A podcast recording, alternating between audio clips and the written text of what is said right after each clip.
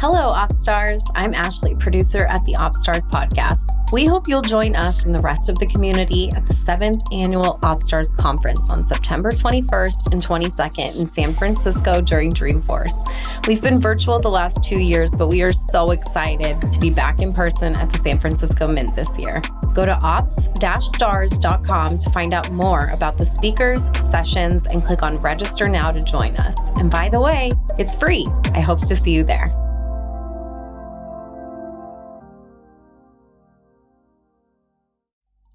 A really powerful sales motion is equipped by the fact that salespeople don't have to think about the motion. It's invisible to them. It's just something that they participate in. It's like a fish in water. Welcome to the OpStars podcast. We host authentic conversations with revenue operations professionals running the show behind the scenes, holding things together, doing whatever it takes to innovate to solve problems build processes, and manage the data to build a modern revenue engine that powers a great buyer experience. I'm your host, Rachel McBrearty.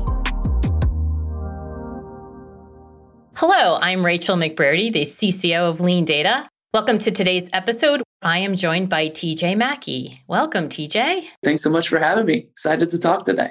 TJ is the SVP of strategy at Sapper Consulting, where he oversees their go to market efforts, focusing on the developing of new products and partnerships. He's also the operating partner at SalesSource, a sales process optimization consulting firm that leverages sales processes, SaaS CRM, and cloud technologies to help companies structure their existing sales organizations to scale. TJ has an interesting career path. I'll let him speak to that a little bit. He started his career by founding multiple businesses, then worked in retail as a store manager, and has now been in the world of sales and revenue operations for the past six years. TJ's expertise and focus has been on optimizing sales performance and processes to help organizations to accelerate their revenue growth. I'm looking forward to discussing the evolving role of sales and what it takes to optimize a team in today's digital first world. Welcome again, TJ. I'd love for you to give us some highlights of your unique career path and what led you to your current role at Sapper Consulting. Absolutely. I definitely have a non traditional career arc, as they would say, but I think it's ended up serving me well. So I've always been an entrepreneur. You know, as you mentioned, I've, I've started a variety of companies, you know, right out of college. I did a quick tech startup, didn't really go anywhere, but was great experience. And then I, I founded a product company that made sleep masks, took that to market, made a little bit of money, great experience.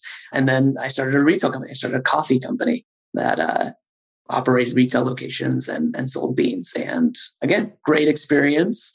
It really just taught me the value and the difference in, in what go to market can look like in a variety of different businesses.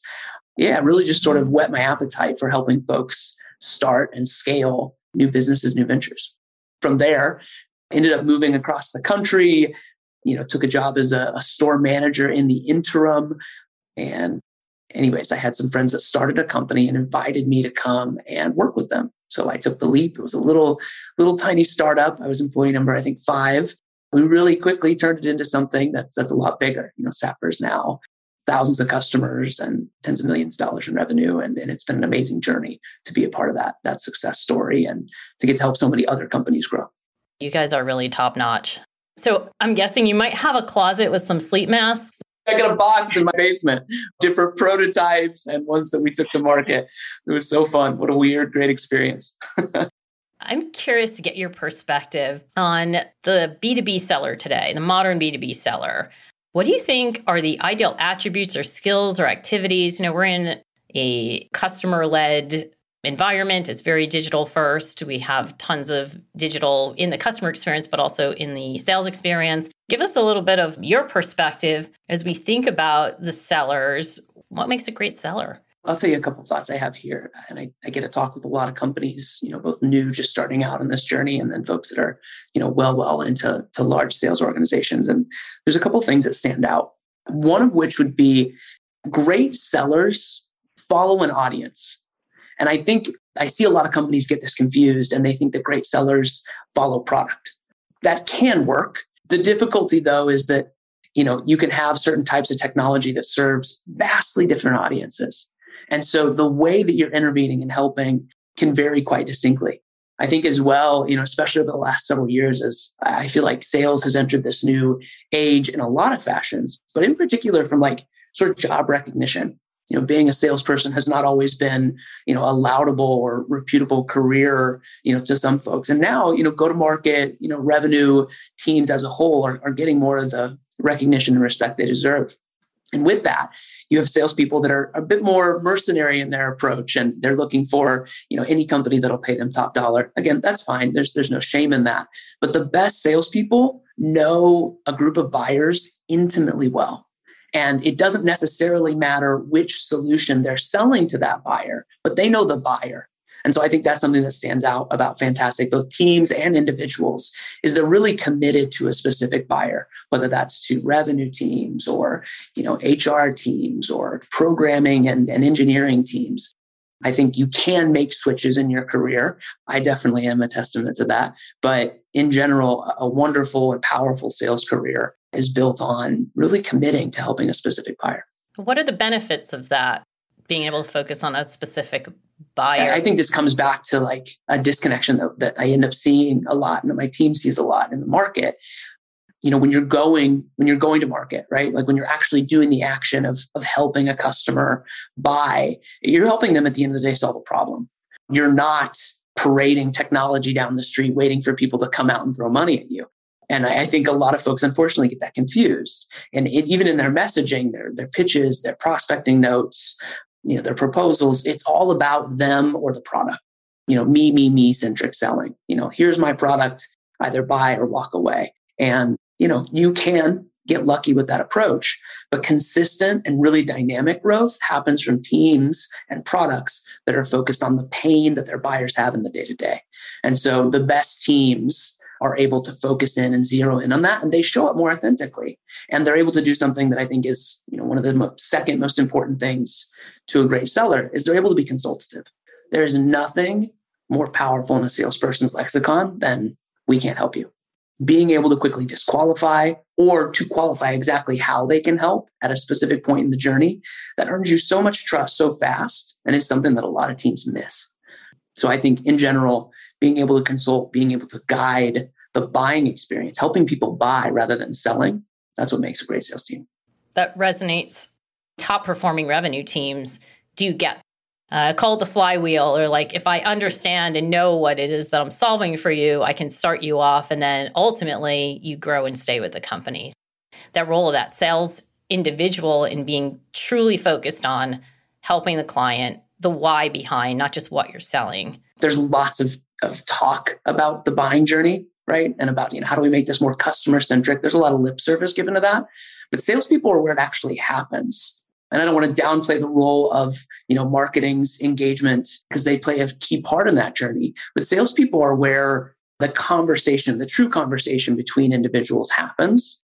And they're able to, in that moment, meet a customer where they're at, identify their pain, and help them figure out how to solve it. And again, not enough teams actually are able to put that into place. They get tangled up in either the process or an overly product centric message you know, that prevents them from showing up for the buyer in the way they'd like to. Okay, so give us then some tips. How do we design this seller experience? What's your advice for building what you might need to support yeah. this? Let's call this, you know, more modern approach where we definitely want to be more buyer centric customers. I think this, you know, this comes back to, in my opinion, you know, RevOps' mandate is is really to help. In my again, in my opinion, sales teams see past or, or not bump into the sales process so they can focus on the buying journey. So, a fantastic or a powerful revenue operations team or leader or manager, the, these operators are able to work, you know, I think almost like a, like a product manager. You know, they're advocating for the customer, but they're really working in direct service of the sales rep. I think ideally. And obviously it's a multidisciplinary role. You've got to, you know, relay with a lot of different departments and functions, but a really powerful sales motion is equipped by the fact that salespeople don't have to think about the motion. It's invisible to them. It's just something that they participate in. It's like a fish in water. And so, you know, really practically breaking that down, I think it comes to is the process clearly documented? I get to talk with, you know, I, I tell people all the time, I've got the best job in the world. I get to talk with amazing sales leaders, you know, at both small, fast growing companies and, and large companies that are all thinking about how do we do better? How do we do more? And, you know, the best teams have a very accessible and clearly documented process for prioritization, for segmentation, for how exactly do I take this prospect through the journey of engaging them. You know, the best sales teams, in my opinion, aren't only consulting for folks that are coming inbound or through a product led motion, but that's great. That's what great outbound's about. Um, and very, I would say, very few teams are are performing at that level. Uh, a lot of outbound is product focus. It's it's what you would qualify as salesy, but great outbound is actually inspiring folks that there's a better way to solve the problems that maybe they don't even know they have. And the best teams are able to do that, and they're equipped by a fantastic revenue operations discipline that is ensuring that there's quality segmented data, that there are tagged you know, if you're using whether it's you know, smart views or list views, like you can access and segment and make intelligent, informed decisions based on the data and how it's organized. Again, so that you can really seamlessly operate and engage efficiently. So I might be a little rambly, but I think I think that's what what the best teams are doing. That notion of thinking like a product manager, it's more than just automating processes. It's thinking about designing that seller journey which is the flip side perhaps of the customer journey. But you need to design that journey. And if RevOps thinks of themselves as the product manager, then they're thinking about their end users being sales. And then how do they design their journey with the various supporting processes and, and tools? Is that fair to That's say? That's 100% what I'm saying the best team's doing. And you know, I think the nuance here is a lot of revenue operations and, and sales operations work can end up being really reactive to uh, whatever that quarter's demands are. You know, we're launching a new segment. We're, you know, redesigning our territories. We've, we've got a new, you know, intent or, or data tool, whatever it is, but it's fairly short-term initiative focused. And I'm sure it's tied back to critical company goals. But I think having that slightly nuanced North Star of instead, how can I help my selling team forget the process in the clunkiest of sense so that they can simply be focused up on showing up for their buyers and helping those buyers buy. I think there's a, there's a difference there in, in how those teams operate and how they're they're working with their sales team. You know, again, coming back to that product manager idea, you know, they're interviewing sellers, they're asking follow up questions about how they can make the sales process better. That's something that uh, not every team's equipped to do, but the best teams are operating in that way. As you think about building out a revenue operations team that is product manager in their mindset, is there some advice you would have on like how do you get started? Do you start by hey, go interview those sales people? Do you document a journey? Like what's the best way to get started? I would say that what you just said is is a fantastic first step.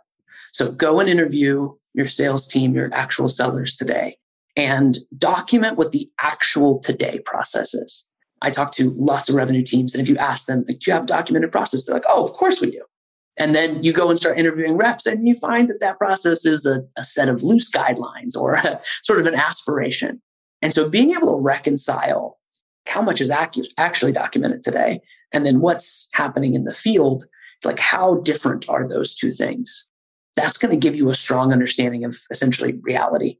And that, that shows you the parts of the engine and where you can start improving. So it's really common, for instance, for uh, you know sales manager or leader to say, "Oh yeah, you know here's our account prioritization, and uh, you know here's how we go after you know different buyer personas." And then you talk to reps, and they're like, "Well, you know the data isn't really there for these personas," and like, "Yeah, that is our target market, but it's a bit aspirational. Like here's where." you know our actual you know sales growth is is happening or you know those buyers don't actually engage with that message in reality those little points, those are gold.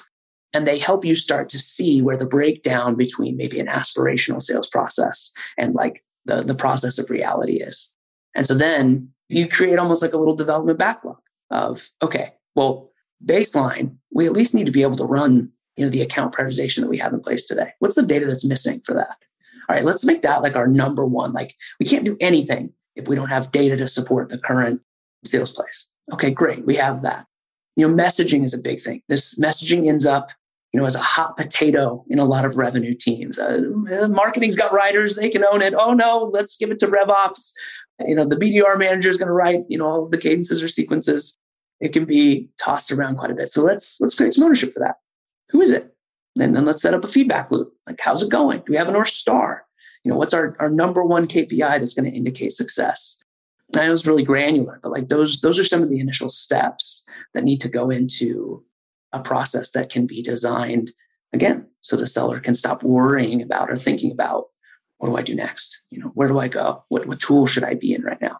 It's really remarkable when you can use the data and insights to drive the prioritization and put the right person to speak to in front of that salesperson so they don't have to go try to go figure it out. And in fact, they can't necessarily intuitively figure it out. If you get the like, here's the accounts to focus on, Either it's the company's focus or they're actually in the market shopping, whatever scoring and signals. If you can do that for a sales team and prioritize for them so that they can go work their magic, we saw 10 to 15% higher growth where we prioritize for the sales team. You really want to make them able to put all of that in the background and do the consulting part. Get with the right person to go help them solve problems, not be mired in the data, figuring out where do I focus? What accounts today? Where are those people? Do I have their phone number? That makes sense that you start with that foundation and then you can start to optimize. It does, especially because one of the things you just called out, like to have the data on the impact, you have to know that these other things aren't in the way. And so if there's inconsistent intent or access data, if there's inconsistent routing, if there's inconsistent you know, messaging, whatever it is, those all will create little black holes in your performance data. And so by defining all of it, mapping it out, and getting really close to reality on the front end, you can at least start saying, like, well, we know it's not great here, but we know something's here. We know what it is. And you can start improving from that baseline. A surprising amount of teams, a surprising amount of successful teams have lots of revenue black holes in their engine that until they fix, you know, they're going to be limited in replicating success. Yes. Would your your advice be going back to your notion of this being a product manager? I almost imagine you could like prototype or mock up what would be the ideal scenario for a salesperson as they sit down or seller in the morning. What do they see? Rapidly prototyping the sales experience so that all of that other crap is background. I 100% agree. And I, I think that that sort of rapid prototype approach, again, calls back to like the world's best, you know, product managers and their approach. I 100% think that's right. And this too, you know, that experience you're describing is why like the explosion of sales technology has been immense. And in particular, you know, you've seen the wildly rapid adoption of sales orchestration and, sales engagement platforms. Those are the new place of doing sales work because it's the one place you can go and see all of your activity. And lots of folks are competing in the space. Your big classic CRM players are having their own versions. And then you've got, you know, really the category leaders like Outreach and, and SalesLoft that are the ones sort of leading the vanguard on, on this being adopted. But but that's the where typically. But as a, a product manager, as a, of sales, exactly what you said. Like, all right, but how I how actually do you put someone in a sequence? How do you know which one? Uh, how many buyer personas for any given account? How do you know how much time you should spend? You know, it's it's so funny. You get on LinkedIn and uh, there are 18 conversations a day from lots of thoughtful leaders uh, with strong opinions on like what the best sales messaging looks like. And don't get me wrong, sales messaging is so important, and, and we spend a lot of time talking about it. But I can't tell you how many times I find teams and, and we get into the work and they've got fantastic sales messaging, but they have no clue how many prospects or accounts should be any given sequence at any given time, or any given cadence should be used with which which personas. And so you, you got the right pieces, but if you don't have sort of the the throughput and capacity outlined for your reps, you're going to have a bunch of backlog tasks or you're not going to have enough volume to hit your goal. Even something as simple as that is, is something that a lot of teams miss. What you're hitting on is the customer journey and the seller journey when you say, hey, what's the right timing? Should it be cadence? How should I respond? I mean, that's really in service of the best customer experience. Having things be more invisible to sales means that You've determined that logic for that individual that's coming in. If they're not the buyer persona or you know they might be an influencer, you might send them to a cadence that sends them more information, but they're not the one that you call. And there's yes. no need to call them. Right. You have to be thinking about buyer experience along with what the sellers are doing because it's in service of right time, right message. You're driving the right engagement at the right time. What should go into an engagement sequence? What who do I need to call? And that we have the power to do all of that, but oh my goodness, you do need to build it out. I mean, RevOps has has a lot of work to do if they're going to build that entire engine. a lot of work. Yeah, that's the deal. It's a lot of work. And and I think a lot of people don't give enough respect and space to the fact that 5 years ago there were 200 companies doing this. And 7 years ago there was like 5. so like this this technology is new and while the components are all there, you know, salespeople have been calling and emailing and knocking on doors for eons this configuration, this rapid approach, this focus on the buyer experience over the selling experience. That's it's new. It's not always been there. And so it takes a level of collaboration and discipline that a lot of teams don't have the practice in. You know, sales has been a bit of a the part of the company that's left to their own devices, the Wild West. And, and they're now being brought in with a lot of digital transformation, a lot of discipline. But I think you you touched on something that's really important. The notion of how quickly do we follow up with any given customer? That's where that buying journey, that uh, that buyer's journey becomes so important. And if you're a company of any size, it may not be reasonable for your sellers to intrinsically know that customer to customer, segment to segment, product to product. And so this is where that buyer journey and seller journey are inextricably intertwined. It doesn't get enough attention. If we want our sellers to provide a certain experience, it needs to be reflected in the systems and the process and the messaging. Otherwise, it won't be. It just will fall apart. I think we're in very interesting times. We are on the cusp of a completely new era in the way that we think about our go to market. I think for the first time ever, we're seeing revenue in titles. Revenue has not traditionally been a specific focus of companies because yeah it's harder, right? It's easier to optimize, to save, to know where you have efficiencies. It's much harder to say we're going to intentionally go figure out how to drive the revenue and make that sort of break that Six Sigma approach. And I think what you're talking about is sort of about this this point of change that's happening in the market and being driven by COVID and the rapid digitization and changes in behaviors. But it's super exciting because I think a lot of these things have been out there. We know that the customer experience is driven by the employee experience. We know that it's best to be a consultative seller. Like we've heard all these things before, but but we have not operationalized all of that in the way you're talking about. That's the piece. You know, the driver to this historically has been upside. Like the companies that are most driven to be the snowflakes of the world, they have invested in this approach and this, this sort of thoughtful operational discipline but not everyone had the ambition to be a snowflake or, or a, a Nutanix. Now, uh, both elements of post COVID, you know, did rapid digitization, the changing of buyer preferences, and and also like just a more competitive sphere for gaining attention, saturated inboxes, you know, you know, more deliverability concerns. All of this has created an environment that has shifted from being the most forward-thinking companies are trying to capture upside to, uh, you know, I really consider it, it's probably sounds overly dramatic, it's an evolutionary inflection point for selling teams.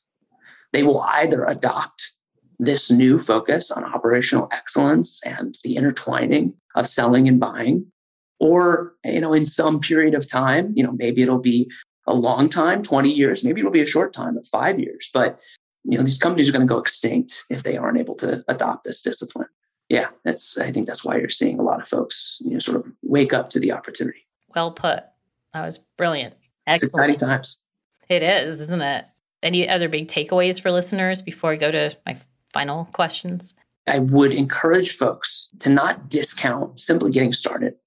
I, I got to talk with a revenue leader, you know, in a, a podcast a couple weeks ago, and you know, I mentioned that that was my biggest recommendation of if you're going to implement new technology or make a, a significant change, just plan out a couple one-hour planning meetings. That sounds so basic to the point that you know folks might roll their eyes, but in general, uh, there's not a lot of discipline for a lot of folks in this in this space. And uh, it can be easy to get overwhelmed to try to do something that's too heavy for where you're at on a maturity scale.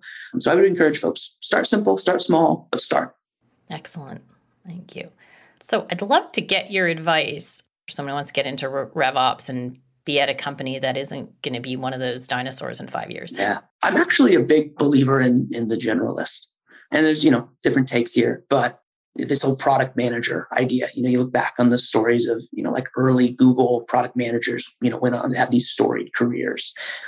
And one of the things that they're they're well known for, there's a lot of books about it, is, is this idea of you've got enough technical prowess to take action and to design and be a thoughtful designer, but you have enough general knowledge of your collaborators that you can be a creative thinker and you're not bottlenecked by your inability to speak someone else's language. And so I think a great operator, a lot of times are like, oh, I've got to be, you know, like a Salesforce wizard that has, you know, deep, deep, you know, app building experience. And uh, I don't think that's any longer the case. You need to have enough fluency in the technology for whatever the organization is that you want to participate in. But the the best folks will be able to be folks that can, you know, have fluent and creative conversations with sellers, with marketers, with technical operation leaders, with product leaders and product marketers those will be the folks that can drive change, but you need enough technical proficiency to take action. So own a discipline, you know, whether that's you know, you're going to own Salesforce, you're going to own routing, you're going to own um, data validation, you know, sales engagement, sequence or cadence creation, whatever it is, own a discipline, but be a generalist and, and focus on getting great at collaborating with the, the folks you operate with. Yeah, if you're a generalist, it's really understanding the space, maybe a specific technology or two that you are the top person, but yeah. it still comes back to what you've been saying as a theme. You got to design for that audience and know what their needs are. And as long as you're bringing that, you will then help to design the right systems to maximize their journey.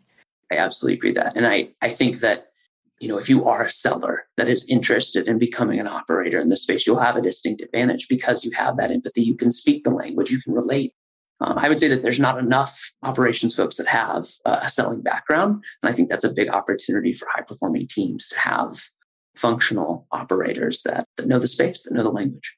There's a shortage of talent in revenue operations. We need to be recruiting from all different places. That's great. Let's encourage folks, as I think it's a really awesome, fun space to be in. Such a fun, especially like we were saying, such a fun and unique time. It's such a, a tidewater moment that, uh, yeah, it's exciting. All right. And final question Who in the world of operations would you most like to take to lunch? Ooh, I think it it probably varies quite a bit. I have the privilege of I know, but you know, a few great operators in this space, so it feels kind of silly to like take my friends out to lunch or folks that I, I get to work alongside. I would say probably Travis Henry. He's the lead, you know, BDR operator over at uh, Snowflake, and he's got some fantastic experience, and and he does a fantastic job of being this product manager approach to operations designing for the seller's experience and, and in his case the bdr experience. So i would i would love to, to take travis out to lunch. Very good choice. Well thank you tj this was fantastic. I love the notion of designing the seller journey and service of the customer journey bringing those two things together. Um, that's a great perspective. Really appreciate you you sharing giving your insights today. This is such a fun conversation the Opstars podcast is brought to you by LeanData. To find out more about us and our suite of Salesforce native products for marketing, sales, and revenue operations, head to leandata.com. And then make sure to search for Opstars in Apple Podcasts, Spotify, and Google Podcasts, or anywhere else podcasts are found. Make sure to click subscribe so you don't miss any future episodes. On behalf of the team here at Opstars and LeanData, thanks for listening.